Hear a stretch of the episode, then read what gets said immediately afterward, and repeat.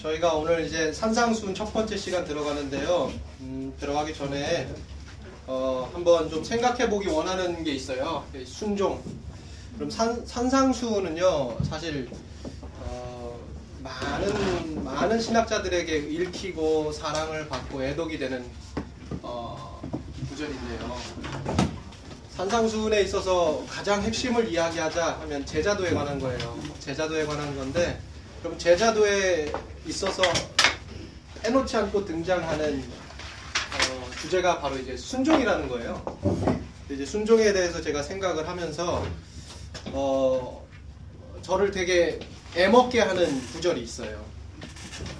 순종을 어떻게 어떻게 받아들여야 될까? 순종의 의미가 뭘까? 창세기 3장 17절 한번 펴보실래요?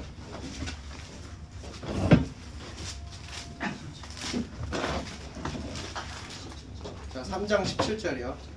크게 한번 우리 다 같이 한번 읽어주세요. 창세기 3장 17절입니다. 아담의 이르시되 내가 네 아내의 말을 듣고 내가 네게 먹지 말라 한 나무의 열매를 먹을수록 땅은 너로 말미암아 저주를 받고 너는 내 평생에 수고하여야 그 소산을 먹으리라 자, 뭐래요? 땅의 소산을 먹으래요. 너는 평생 수고해서 땅의 소산을 먹어야 된대요. 자, 그럼 4장 3절부터 한번 읽어볼까요? 자, 시작. 아벨은 삼아 여호와께 드렸고 네, 계속. 아벨은 자기 양의 색소와 그 기름으로 드렸더니 여호와께서 아벨과 그의 제물은 받으셨으나 가인과 그의 제물은 받지 아니하신지라 가인이 몹시 분하여 안색이 변하니 여호와께서 여기까지. 가인이 지금 뭐 가지고 제물 드렸어요? 땅의 소산 3장 17절에서 하나님 뭐라 그랬어요? 땅의 소산을 먹으리라 근데 왜 그래요? 왜 하나님이 그 제물을 받지 않아요? 가인은 순종했어요. 하나님 말씀 그대로. 네가 땅의 소산을 먹으리라. 땀 흘려야 하리라. 그렇죠. 가인은 어때요? 땅의 소산을 위해서 일한 사람이에요. 하나님 말씀 그대로 순종한 사람. 아벨은 어때요? 땅의 소산을 했어요? 아니에요. 양새끼를 길렀어요. 그런데 누구의 제물을 하나님 받아요? 순종이 뭐예요? 어떻게 하는 게 하나님께 바르게 순종해요? 말씀대로 말씀대로요? 말씀대로는 가인이 더 말씀대로 했는데요. 땅의 소산. 그 땅의 소산을 가지고 하나님께 제물을 드린 사람, 예배를 드린 사람 누구요? 가인. 3장 17절이 뭐라 그랬어요? 다시 한번 읽어보세요. 다시 한번 3장 17절. 시작. 아담에게 이르시되 내가 내 아내의 말을 듣고 내가 네게 먹지 말라 한 나무를 들었으면 땅은 너로 말미암아 주주를 받고 너는 내 평생에 수고하여야 그 소산을 먹으리라 자 뭐예요? 땅의 소산을 먹으리라. 죄의 결말이에요. 그러나 이게 살아가는 방식이에요. 앞으로 살아갈 방식. 앞으로 그렇게 살아가는 방식이에요. 그래서 가인은 그대로 순종했어요. 아, 그대로. 근데 왜 그 그대로 받은 그대로 말씀 받고 그대로 순종한 삶의 제사가 받아들여지지 않아요? 생각해 보세요. 그 저에게 다음 주까지 답을 주세요. 아셨죠? 자, 창세기 3장 17절과 창세기 4장 3절에서 5절 사이에 담겨져 있는 순종의 의미.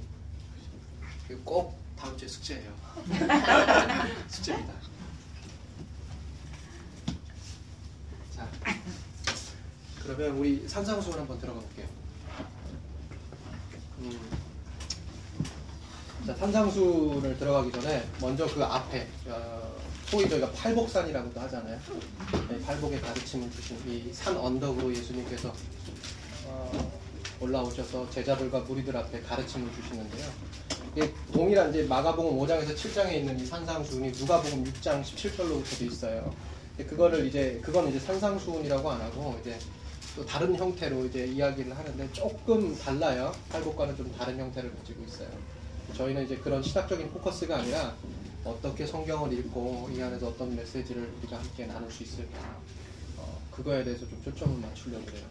그럼 먼저 어, 예수님께서 이 산상수훈으로 오기까지의 이 과정 이 부분부터 우리가 함께 같이 나눠보도록 어, 하겠습니다.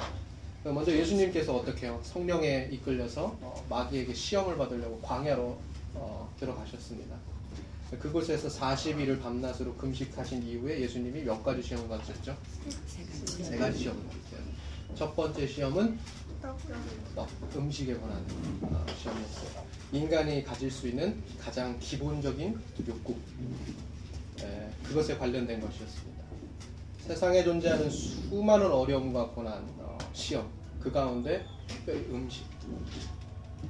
먹을 것과 관련해서 사단이 예수님을 시험해요. 가장 단순하지만 가장 분명하고 가장 지나치기 쉽지만 인간에게 가장 절실한 필요 뭐예요? 먹는 거. 먹. 음식에 관한 문제, 먹을 것에 관한 문제. 어, 그 문제와 그 해결은 모든 사람들의 삶에 직접적인 영향을 끼쳐요. 그래서 굉장히 중요합니다. 그리고 사단은 이 먹는 문제의 해결을 주관하는 주관자로 예수가 서야 된다. 이렇게 시험하고 있어요. 그런데 예수님의 구속의 역사, 예수님께서 이 땅 가운데 오신 목적은 단순히 먹는 문제 해결하는 것이 아니에요. 성경을 통해서 음식에 관한 여러 가지 기적들을 보는데요. 뭐 대표적인 게 뭐예요? 뭐 가나의 혼인 잔치가 있을 수 있고 오병이어가 있을 수 있어요. 복음서에 등장하고 있는 이 같은 음식과 관련된 예수님의 기적은 모두 무엇을 가르치고 있는가, 무엇을 이야기하고 있는가. 그럼 이 질문에 대해서 우리가 생각할 필요가 있습니다. 제가 일전에 어, 오병이어하고 관련된 설교를 하면서 어, 예수의 제자와 어, 예수를 뒤따르던 무리들이 그들의 삶에서 이러한 기적과 관련해서 무엇을 놓치고 있는가 이거에 대해서 어, 말씀을 좀 나눈 적이 있습니다. 어, 무엇을 놓치고 있었을까? 그런데 문제가 뭐였냐? 그 설교를 통해서도 여러분과 함께 나눈 게 결국에는 뭐냐? 이 같은 그들이 놓치고 있는 이런 실수가 오늘날에도 계속해서 현저하게 지속된다는 거였는데요. 그 뭐냐면 바로 많은 사람들이 그 당시도 마찬가지, 오늘날도 마찬가지. 빵의 개수와 물고기의 개수가 늘어난 기적, 양의 변화에 많은 초점을 맞춘다는 거예요. 하지만 오병이어 사건의 핵심, 음식과 관련된 예수님의 기적 사건의 핵심은 양의 변화, 음식의 어떤 문제에 대한 해결이 아니라요. 예수님 그 자신이라는 사실을 잃어버리면 안 됩니다. 기적의 중심에는 음식의 질과 양의 변화가 있는 것이 아니라 예수가 그들과 함께 있었다. 이걸 보여주기 위한 거예요. 네. 오병이어도 마찬가지예요. 예수가 그들과 함께 있었다. 라고 하는 사실을 오병이어를 통해서 보여주고자 한 거예요. 그런데 오병이어의 context를 통해서 제자와 무리들의 초점은 어디 있어요? 남은 광주리에 있습니다. 오늘날 우리도 마찬가지예요. 예수 믿는 목적 뭐냐? 남은 광주리예요. 예수 그분 자체가 아니라 여러분 산상수훈에서 첫 번째 가르침, 팔복의 첫 번째 가르침이 바로 이걸 targeting하는 거예요. 가난한 자. 자, 다시 그, 그, 가난한 자에 대한 팔복의 첫 번째 가르침 조금 뒤에다 저희가 두고 제가 또 돌아가도록 할게요. 어, 자, 어찌됐든 이 기적의 중심. 여기에 예수 그리스도가 계시다라고 하는 걸 우리가 깨닫는 것이 굉장히 중요한데요. 어, 안타깝게도 제자들, 예수님의 제자들이나 무리들은 어, 그런 걸 보지 못했어요. 눈에 보이는 것에만 집착을 했어요. 결국 요한복음 같은 경우에 결국 어떻게 되나요? 예수님만 홀로 산으로 올라가게 돼요. 어, 사단이 인간을 굉장히 잘 이해하고 있어요. 음식의 해결, 음식 문제의 해결은 곧 예수가 홀로 남겨지게 된다라고 하는 그런 결과를 만든다라고 하는 것을 잘 알고 있었어요. 어, 오병의 사건이 일어나기 전까지 제자와 무리들이 예수님의 기적을 보았죠. 천국, 천국 복음의 가르침을 들었어요. 하지만 오병이어 사건 이걸 통해서 우리는 광주리만 높아지는 것 어, 거기에 초점을 맞는 제자들 무리들 이런 걸 보게 되는 거예요. 그걸 통해서 성경은 우리를 고발해요. 어때요? 우리는 떡으로 사는 존재, 떡으로 살 수밖에 없는 연약한 존재라는 사실을 고발합니다. 그러나 우리는 예수님의 이러한 시험을 이기시는 걸 통해서 무엇을 발견하냐? 우리는 떡으로만 살아서는 안 되는 존재다라는 걸 더불어 배웁니다. 예수님께서는 사단의 전략을 아주 잘 알고 계셨어요. 사단이 자신을 단순히 떡광주리의 주관자로 만들려고 한다는 사실, 물질 세계의 주관자로 만들려고 한다는 사실을 예수님이 잘 알고 계셨어요. 그래서 주님은 자신이 물질이 아니라 말씀의 주관자로 서야 한다는 사실을 첫 번째 시험을 이기심으로써 분명히 합니다. 자신이 이 땅에서 감당해야 할 사역의 목적, 그 본질이 무엇인지 밝히 드러내요. 인간의 기본적인 욕구, 물질적인 필요에 얽매이지 않으셨어요. 말씀을 주관하시는 하나님, 인간의 영원한 현재를 위해서 일하는 메시아, 그것이 바로 예수 그리스도 자신이라는 사실을 주님이 보여주시는 거예요. 따라서 우리가 우리의 물질적인 필요, 기본적인 욕구, 이런 거 배불리기 위해서 예수를 남용하는 삶을 살고 있다면 우리도 우리 자신의 신앙관에 대해서 돌아보아야 합니다. 두 번째로 사단은 주님으로 하여금 거룩한 성 꼭대기에서 예루살렘 사람들의 눈을 자극하는 한 가지 행동을 하라 그래요. 그 위에서 떨어져 내릴 경우에 천사가 예수를 상치 않도록 도울 것이다. 정말 결정적인 말씀은 뭐예요? 예수님의 반응에서 나와요. 주 너의 하나님을 시험하지 말라. 이렇게 반응하세요. 원어를 통해서 본 이 말씀은 주 너의 하나님의 힘과 성품을 증명하기 위하여 그분을 시험대 위에 올려놓지 말라. 어, 이런 의미를 가지고 있습니다. 정말로 무서운 말씀이에요. 사단이 예수님께 무엇을 가지고 갔냐면 말씀을 가지고. 그리고 그 의도는 하나님의 힘을 한번 보겠다는 거예요. 하나님의 힘을 한번 시험대 위에 올려놓고 증명해 보겠다는 거예요. 무엇을 가지고? 말씀을 가지고. 그것이 사단의 의도예요. 그렇기 때문에 우리가 이걸 통해서 발견해야 되는 게 있어요. 우리가 우리 자신의 의도, 우리 자신의 의도를 위해서 혹은 하나님의 힘을 한번 증명하려고 하는데 말씀을 사용하는 우를 보면서는 안 돼요. 하나님은 하나님의 말씀은 어떤 성과를 이루기 위해서 소비되는 기자재가 아니에요. 누가 주인이냐? 하나님의 말씀이 정말 내 삶의 주인이냐? 오롯이 그 말씀만이 내 주인이냐? 이 질문이 여기에도 적용이 되는 거예요. 이 질문 우리가 결코 우리의 삶 속에, 우리의 신앙 속에서 간과해서는 안 됩니다. 하나님을 시험대 위에 올리지 마십시오. 이것이 두 번째 시험. 그것이 주는 우리의 메시지, 우리에게 주는 그 두 번째 시험이 우리에게 주는 메시지입니다. 하나님은 하나님의 말씀은 결코 갈라디아 6장 7절의 말씀처럼 어때요? 사람의 말이나 생각이나 행동으로 결코 만물이 여김 받아선 안 됩니다. 그 사실을 기억하시기 바랍니다. 세 번째로 사단이 천하 만국이 들여다 보이는 높은 산으로 주님을 데리고 올라가요. 보다 구체적으로 말씀드리면 이래요. 세상의 왕국들과 그들의 영광을 예수님께 보여줍니다. 그리고 바로 그 자리에서 자기 자신에게 절하면 이 모든 것, 이 모든 천하를 주님께 주겠다. 이렇게 시험합니다. 사단이요, 이게 참 교묘한 게 뭐냐면 말로 시험한 게 아니에요. 그가 줄이라고 약속한 것을 눈앞에 보여주고 시험하는 거예요. 그게 위험한 거예요. 그게 무서운 거예요. 결코 쉽지 않은 시험이에요. 세상의 왕국과 한번 생각해 보세요. 세상의 왕국과 영광을 예수에게 돌린다. 여러분 이거 하나님의 구속사와 연관있어요. 사단 이거 몰라요? 알고 있어요. 모든 능력과 부와 영광을 어린 양고 예수께 돌리는 것. 이게 바로 하나님 구속 역사의 핵심이에요. 그런데 사단이 그 바로 그 핵심을 얻는 과정을 틀어놔요. 바로 자기 자신에게 한번 절하는 것으로 십자가가 아니라 자기 자신에게 한번 절하는 것으로 이 모든 것을 얻게 해주겠다. 어려운 제안 아니죠. 십자가를 통과한 예수 그리스도의 구속의 역사, 하나님의 구원의 드라마를 생각해 보면, 그럼 한 번의 절은 굉장히 심한 그 고통, 극심한 십자가 순환, 이걸 생략할 수 있는 편리하고 좋은 수단이에요. 방법이란 말은. 근데 그때에도 예수님께서 말씀을 인용하세요. 신명기 6장 3절, 13절, 그리고 10장 20절에 기록되어 있는 인자의 의무 뭐예요?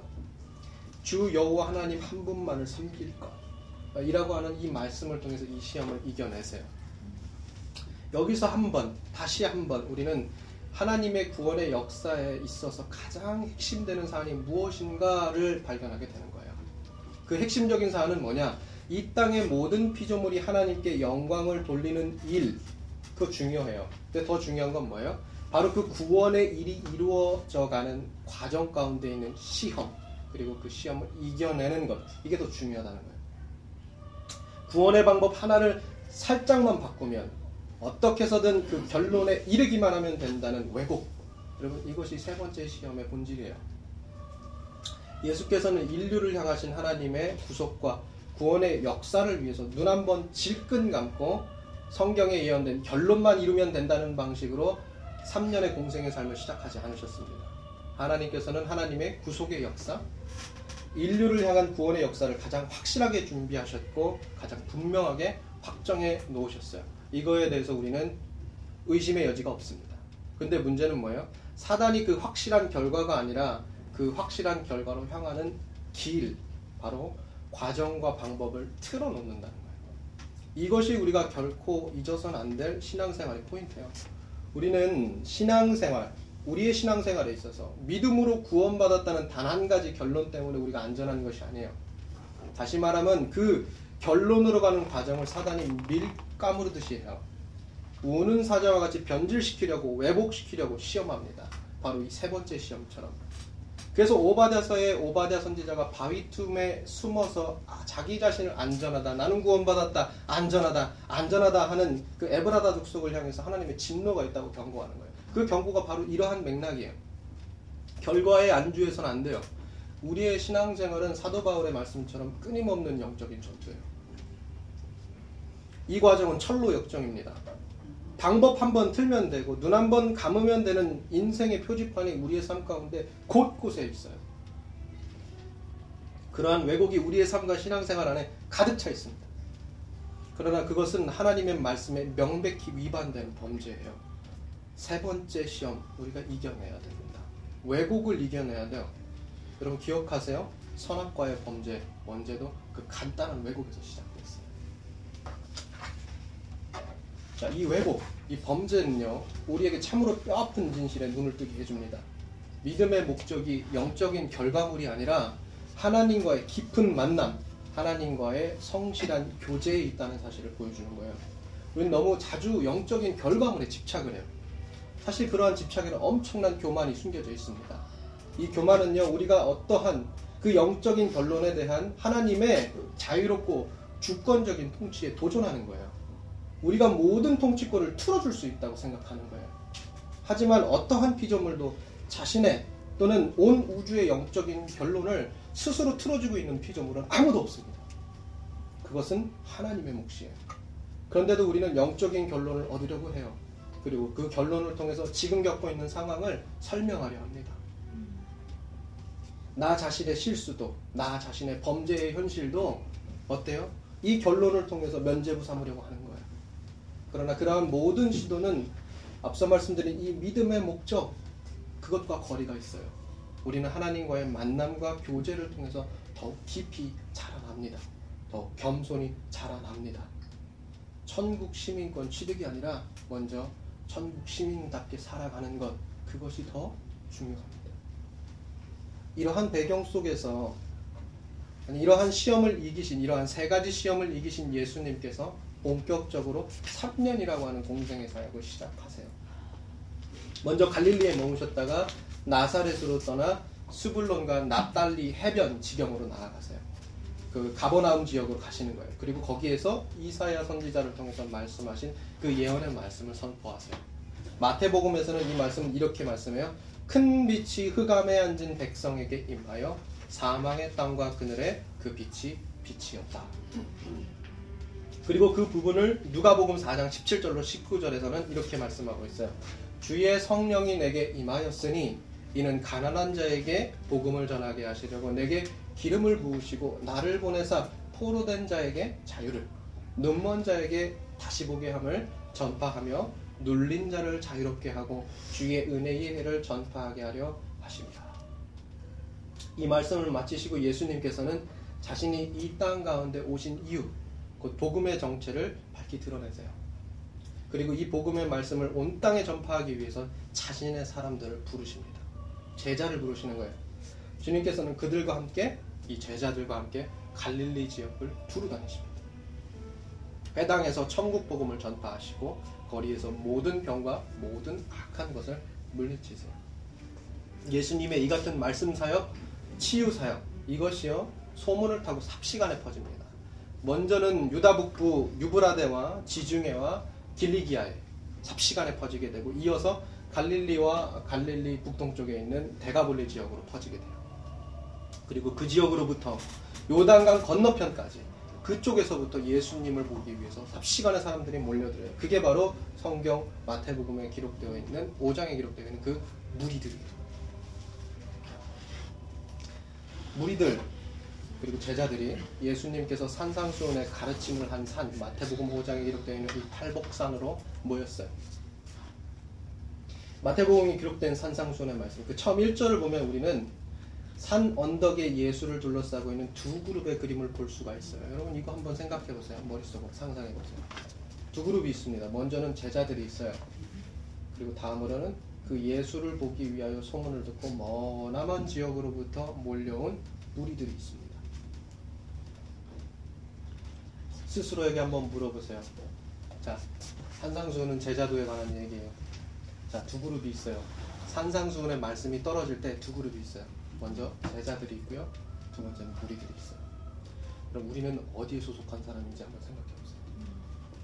제자들이 어떤 사람이에요? 그들은 예수님 때문에 심각한 결핍과 곤궁 속에서 살아가고 있고 가난한 중에 가장 가난하고 시험 받는 사람들 중에 가장 시험 받는 사람들입니다. 그뿐 아니요 배고픈 자 중에서 가장 배고픈 자들이 되었어요. 왜요? 그들이 가진 건 지금 딱 하나 예수밖에 없어요. 그게 바로 제자예요. 예수의 제자들은 예수를 가짐으로써 세상에서는 아무것도 전혀 아무것도 소유하지 않은 사람들 그 사람들입니다. 아무것도 없으나 예수가 있는 사람들. 그래서 누가복음 6장 20절은 제주들을 제자들을 가리켜서 복 있는 사람들. 제자들은 또한 어떤 사람들이에요? 다른 무리들보다 열정이 더 있어서 예수를 뒤따른 사람들이에요? 아니에요. 그렇지 않아요. 성경을 보면요. 한 부자 청년이 등장해요. 그는 율법을 지킨 자로서 어려서부터 경건한 삶을 살았어요. 예수를 따르겠다고 그가 어때요? 엄청난 열정을 가지고 예수를 뒤쫓아요. 예수님께서 그에게 한 가지 시험을 어, 통해서 그를 돌려보내시죠. 뭐예요? 다 버리고 와서 나를 따르라는 거였어요. 부자 청년은 뒤따르라는 것이 목적이었어요. 뒤따르려고 했어요. 열심을 가지고, 열정을 가지고. 근데 다 버리라는 시험을 이기지 못해서 근심하면서 돌아가요. 제자는요, 뒤따르는 모든 사람이 아니라 다 버리는 소수의 사람이에요. 프랑스의 한 문학가가 이런 말을 해요. 우리는 모두 다 천국에 가기를 원한다. 그러나 많은 사람들은 죽는 것을 원하지 않는다. 우리는 모두 다 천국에 가길 원한다. 그러나 많은 사람들은 죽는 것을 원하지 않는다. 어, 제자라고 하는 것은요, 뒤따르겠다고 나선 대중들이 아니에요. 열심을 가지고, 열정을 가지고 주님 따르겠다라는 대중이 아닙니다. 예수님께서 발견하신 소수. 예수의 음성을 쫓아 그가 가는 길을 함께 걷는 소수. 문제는 뭐예요? 그 길이 가난한 길이에요. 배고프고 괴롭고 그래서 찾는 이가 적은 길. 여러분 그길 위에 지금 누가 서 있냐면 제자들이 서 있는. 그리고 그 길 곁가에 누가 서 있어요? 무리들이 서 있어요. 제자와 무리 이 두 부류의 사람들은요 앞으로도 교회 안이든 밖이든 계속해서 존재할 거예요. 많은 사람이 여전히 무리 가운데 속해 있을 거예요. 그 중에는 분명 부자 청년과 같이 열심으로 예수를 뒤따르려고 하는 사람이 있어요. 뒤따르겠다는 사람이요 많아요 있어요. 근데 문제가 뭐예요? 그 사람 무리로 돌아간다는 얘기예요. 결국에 언제요? 다 버리라 할 때.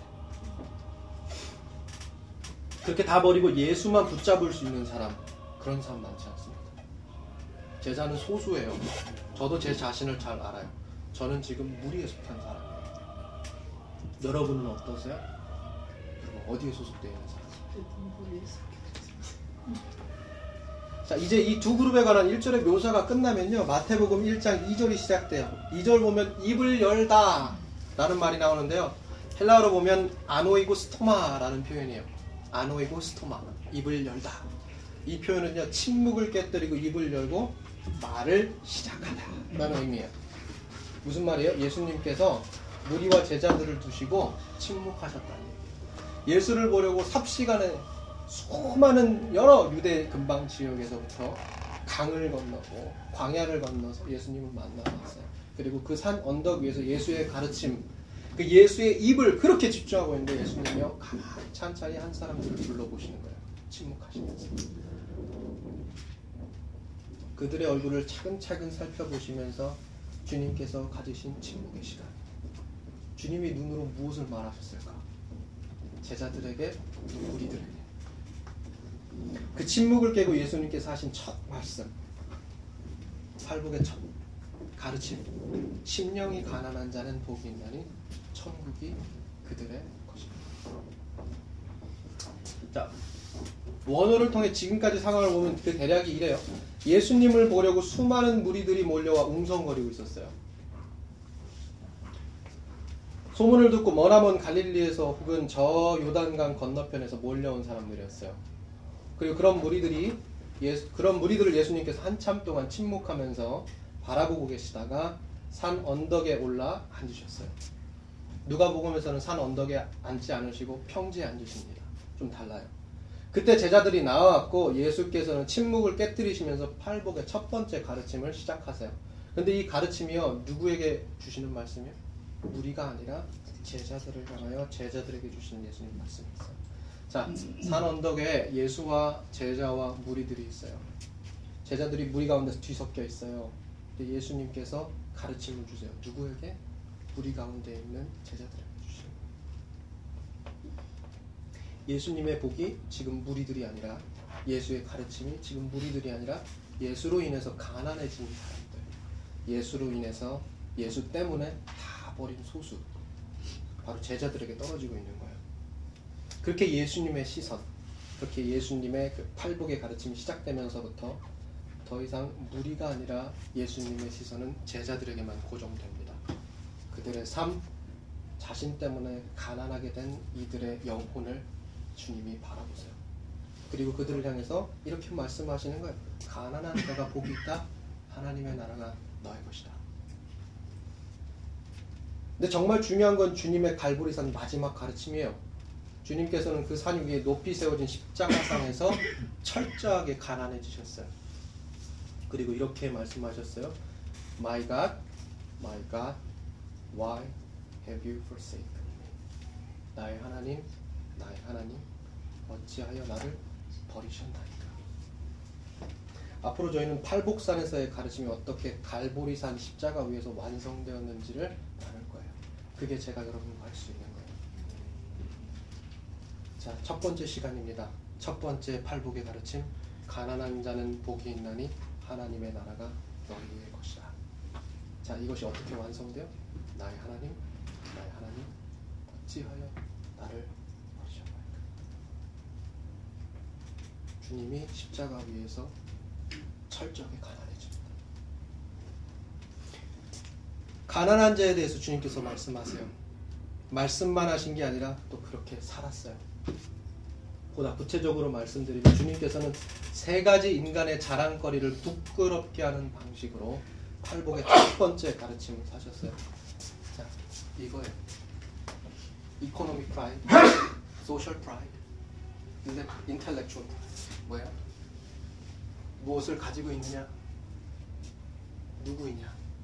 무엇을 알고 있느냐?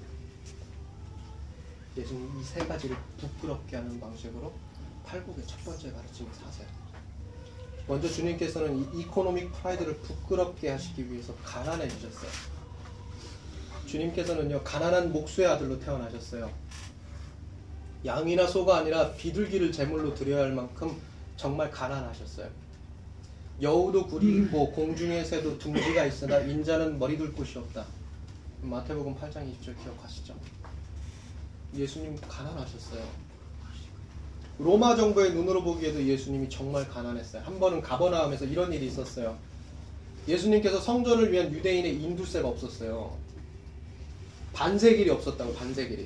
그래서 마태복음 17장 24절 이렇게 얘기해요. 가버나움에 이르니 반세길 받는 자들이 베드로에게 나와 가로되 너희 선생이 반세계를 내지 아니하느냐? 여러분 중요한 거는요. 이 돈의 신학적인 의미나 어느 바다에서 이 돈을 주님께서 구했다는 게 아니에요. 중요한 건 뭐예요? 주님 굉장히 가난해요. 죽을 때까지도 가난하셨어요. 십자가에 달리실 때 돈이 없으셔서 공공세로 자신이 달려 죽을 나무를 사셨어요. 자기 돈이 아니라 공공세로요. 자신이 묻힐 무덤이 없어서 남의 가족 무, 남의 가족의 무덤마저 빌리셔야 했어요. 그나마 하나 남은 옷마저도 빼앗깁니다. 철저하게 유린당해 철저하게 가난해지세요. 하지만 주님은 자신이 철저하게 가난해지심으로 모든 가진 자들을 부끄럽게 하셨어요. 아니요, 그들을 속죄시켜 주셨어요. 빌립보서 2장 6절로 8절입니다. 그는 근본 하나님의 본체시나 하나님과 동등됨을 취할 것으로 여기지 아니하시고 오히려 자기를 비워 종의 형체를 가지사 사람들과 같이 계셨고 사람의 모양으로 나타나서 자기를 낮추시고 죽기까지 복종하셨으니 곧 십자가에 죽으심이라. 주님이요 낮아지셨어요. 죽기까지 가난해지셨습니다. 십자가에서 죽기까지 헐벗으셨어요. 그러나 이를 통해서 주님은 모든 가난한 자들과 가진 자들을 속죄할 생명의 길을 여시고 그들을 진정한 의미에서 부유케 하셨어요. 주님께서는 둘째로요 social pride를 부끄럽게 하셨어요. 이 세상에는요 출생이나 환경의 도움으로 다른 사람들보다 일찍부터 나은 삶을 살아가는 사람들이 있습니다. 주님은 이러한 부류의 사람들을 자기 땅에서 자기 백성에게 영접받지 못하는 방식으로 부끄럽게 하셨습니다. 요한복음 1장 9절로 11절 우리가 몇 주 전에도 했죠. 뭐예요? 참빛 곧 세상에 와서 각 사람에게 비추는 빛이 있었나니 그가 곧 주님께서 세상에 계셨으며 세상은 그로 말미암아 지은 바 되었으되 세상이 그를 알지 못하였고 자기 땅에 오면 뭐야? 자기 백성이 영접하지 않아요. 도시들이 등을 돌려서 주님을 떠나요. 베들레헴에서 나사렛에서 심지어 예루살렘에서 주님은 돌맞아 죽으실 뻔했어요. 사람들이 등을 돌려 주님을 떠납니다. 그의 제자 가운데 하나는 그를 세 번이나 모른다고 부인하고 급기야 어때요? 저주까지 합니다. 어떤 이는 한쪽 몸이 불편한 노예를 물어주는 삭스로 주님을 갖다 팔기도 합니다. 그런데 그를 주님은 자신의 친구라고 불러요. 율법 교사들이 등을 돌려요. 주님을 떠납니다. 누가복음 7장 34절에서 뭐래요? 보라 먹기를 탐하고 포도주를 즐기는 사람이요 세리와 죄인의 친구로다. 빈곤한 사람들이 등을 돌려 주님을 떠납니다. 제자들이 등을 돌려 주님을 떠나요. 심지어 자신의 도움을 입고 고침받은 사람들이 등을 돌려 주님을 떠납니다. 열 사람이 다 깨끗함을 받지 아니하였느냐? 그 아홉은? 이제 빌라도가 말합니다. 네 나라 사람들이 너를 내게 넘겼도다. 요한복음 15장 35절 말씀이에요. Your own nation has delivered you up to me. 내 나라 사람들이 너를 내게 넘겼도다. 나라가 예수께 등을 돌려요. 우리 주님께서요 자신이 속한 사회로부터 철저하게 외면당하셨어요. 도시로부터 사람들로부터 제자들로부터 율법 교사로부터 자신의 사랑과 은혜를 입은 사람들로부터 버림받습니다.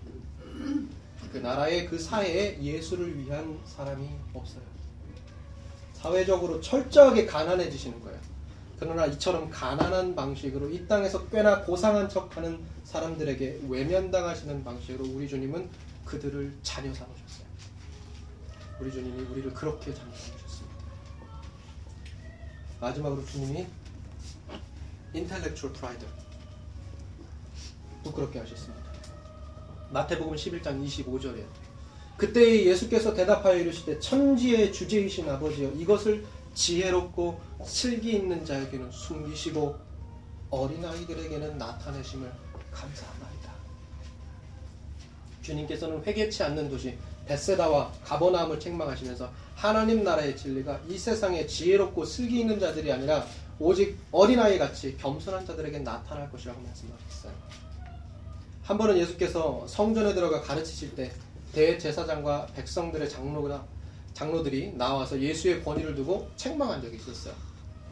그때 우리 주님께서 이같이 또한 말씀하세요. 내가 진실로 너희에게 이르노니 세리들과 창녀들이 너희보다 먼저 하나님의 나라에 들어가리라. 마태복음 21장 31절 말씀이에요. 주님께서는 스스로 지식에 권위가 있다고 하는 자들을 의도적으로 낮추시고 도리어 그와 반대되는 자들을 높이셨어요. 그들에게 하나님 나라의 진리를 열어주셨어요. 누가복음 14장 7절로 11절도 마찬가지예요. 주님께서 거기에서 끝에 가서 끝자리로 가서 앉으라 하는 말씀 그 말씀도 다 이와 같은 맥락이에요. 주님이요 이런 방식으로요 economic pride, social pride, intellectual pride를 부끄럽게 하셨어요. 그리고 또 그들을 위한 속죄의 길을 열어주셨어요. 근데 우리가 기억해야 돼요. 이들을 위한 속죄의 길이 결코 주님께도 쉬운 일이 아니었다는 사실을 기억해야 돼요. 이 속죄의 길 끝에 다가올 사망의 잔으로 인해 주님께서 마가복음 14장 34절에 뭐예요? 마음이 심히 고민하여 죽게 되었다. 주님의 정직한 고백이에요. 이 속죄의 길이 주님께도 쉽지가 않았단 말이에요. 그리고 십자가상에서 주님의 못 박힌 두 솔과 발이 팔복의 가난을 어렵게 살아가고 있을 때 이렇게 말씀하십니다. 나의 하나님, 나의 하나님, 어찌하여 나를 버리십니까? 그 사망의 잔을 거, 거절하지 않고 마음이 심히 고민하여 죽게 되었는데도 불구하고 십자가를 가셨어요. 절망의 길을 걸어 올라가셨어요. 갈보리 산 위에서 팔복의 가난을 어렵게 어렵게 살아가고 계시는데 어때요? 나의 하나님, 나의 하나님, 어찌 나를 버리십니까? 또 한 번 주님이 버림받습니다. 도시로부터 사람들로부터 제자로부터 율법 교사로부터 자신의 사랑과 은혜를 입은 사람들로부터 그리고 이제 누구요? 아버지로부터. 이 엄청난 고난의 성대가 그의 영혼을 또 한 번 산산조각내요. 저 깊은 시면의 골짜기로 그를 끌고 내려갑니다. 신적인 관계, 사랑, 위로마저 스스로 포기하면서 우리 주님이 그토록 원하고 원하고 얻기 원하신 것이 무엇이요? 속죄 얘기를 안 해요. 경제적으로 가난해지는 것 굉장히 어려워요. 그래도 그거 그럭저럭 견딜만 해요. 사회적으로 가난해지는 것, 자신의 사람들로부터 버림받는 것, 그것도 눈물나게 어렵지만 견딜만 합니다. 하지만 사망의 곳에서 극심한 고통이 온몸을 휘감을 때 한 번뿐인 신적인 위로와 구출을 스스로 포기하는 것. 그것도 자신의 거룩한 뜻과 은혜로운 섭리 앞에 목이 고든 백성들을 구속하기 위해서 스스로 포기하는 것. 이것은요, 진실로 어려운 일이에요. 어느 누가 이렇게 가난해질 수 있어요? 어느 누가 이만큼 경제적으로, 사회적으로, 그리고 영적으로 가난해질 수 있어요? 우리 주님만 할 수 있죠. 근데 오직 우리 주님만 할 수 있는 거예요? 아니에요. 우리 지금 그렇게 말씀하지 않았어요. 팔복의 가르침, 이 첫 번째 가르침은 주님께서 자기가 아니라 제자에게 주십니다. 십자가는요, 우리 주님만이 아니라 아무든지 주를 따라오려면 짊어져야 할 가난이에요. 하지만 우리 기억해야 돼요. 인자로 말미암아 가난해진 사람들, 경제적으로, 사회적으로, 영적으로 가난해진 그 제자들, 그들의 상이 커요. 우리 주님 그래서 이렇게 말씀하세요. 심령이 가난한 자는 복이 있나니 천국이 그들의 것입니다.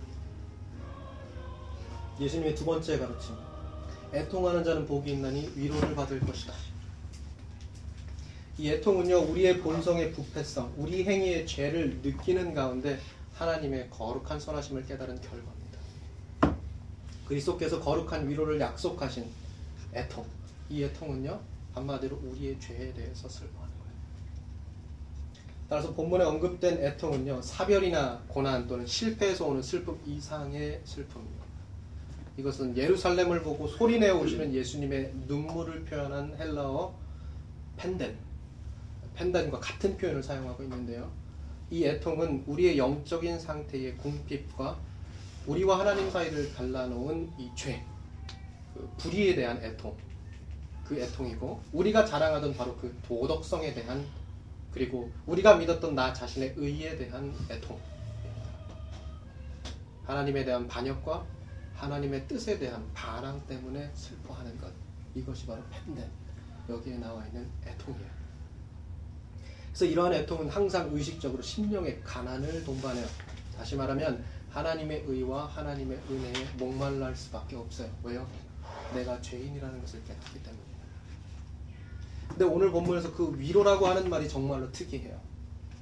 예수 그리스도의 위로가 무엇일까? 축복일까?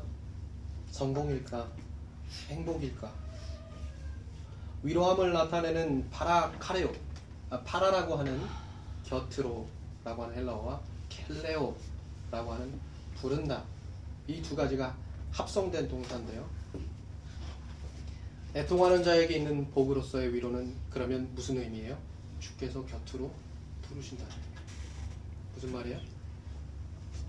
애통하는 자는 복이 있나니 주께서 곁으로 부르실 것이다. 갈보리산 위에 높이 선 십자가 곁으로 주님께서 애통하는 자들을 부르세요. 그리고 그 십자가 곁에서 자신의 죄와 허물에 대하여 애통하고 자신의 죄와 허물로 인하여 죽음 당한 아들 이 거룩한 탕제에 대하여 애통하는 자들은 이와 같은 주님의 음성을 들어요. 아버지 내 영혼을 아버지 손에 부탁하라. 십자가의 두 번째. 주님께서는 자신의 영혼이 돌아갈 곳을 알고 계셨어요. 갈보리 십자가상에서 모든 물과 피를 쏟으신 그분이 이제 귀환합니다. 모든 죄와 사망으로부터 자신의 백성을 출애굽시킨 왕의 귀환. 내 아버지의 집으로 돌아가는 이 거룩한 탕자의 귀환. 주님이 말씀하세요. 아버지, 내 영혼을 아버지 손에 부탁하나이다. 하나님의 독생자 그리스도 예수는 이제 이 애통의 끝에, 이 십자가 애통의 끝에 영광스러운 승리의 상흔을 간직한 채 자신의 땅으로 아버지의 나라로 바라켈레오 어디요? 아버지의 곁으로 갑니다. 위로를 받습니다. 애통하는 자에게 복이 있어요. 왜냐하면 그 애통의 십자가가 결코 우리의 마지막이 아니기 때문에요. 자신의 죄에 대하여 애통하는 자는 반드시 그 십자가 앞에서 주의 음성을 들을 때가 옵니다.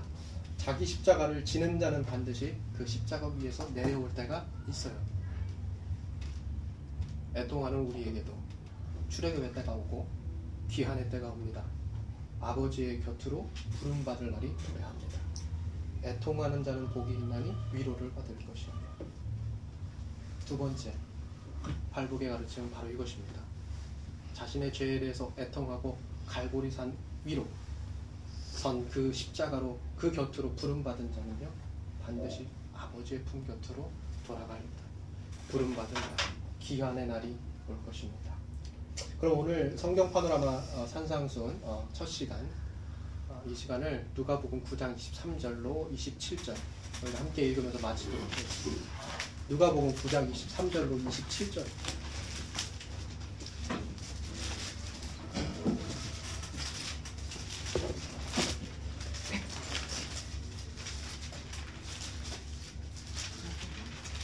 자 준비되셨나요? 자 크게 한번 있습니다. 시작. 또 무리에게 이르시되 아무든지 나를 따라오려거든 자기를 부인하고 날마다 제 십자가를 지고 나를 따를 것이니라. 누구든지 제 목숨을 구원하고자 하면 잃을 것이요 나를 위하여 제 목숨을 잃으면 구원하라. 사람이 만일 온 천하를 얻고도 자기를 잃든지 빼앗기든지 하면 무엇이 유익하며 누구든지 나와 내 말을 부끄러워하면 인자도 자기와 아버지와 거룩한 선사들의 영광으로 올 때에 그 사람을 부끄러워하리라. 내가 참으로 너희에게 이르노니 여기 상 있는 사람 중에 죽기 전에 하나님 나라를 볼 자들도 있느니라. 수고하셨습니다. 감사합니다. 오늘 수고하셨습니다.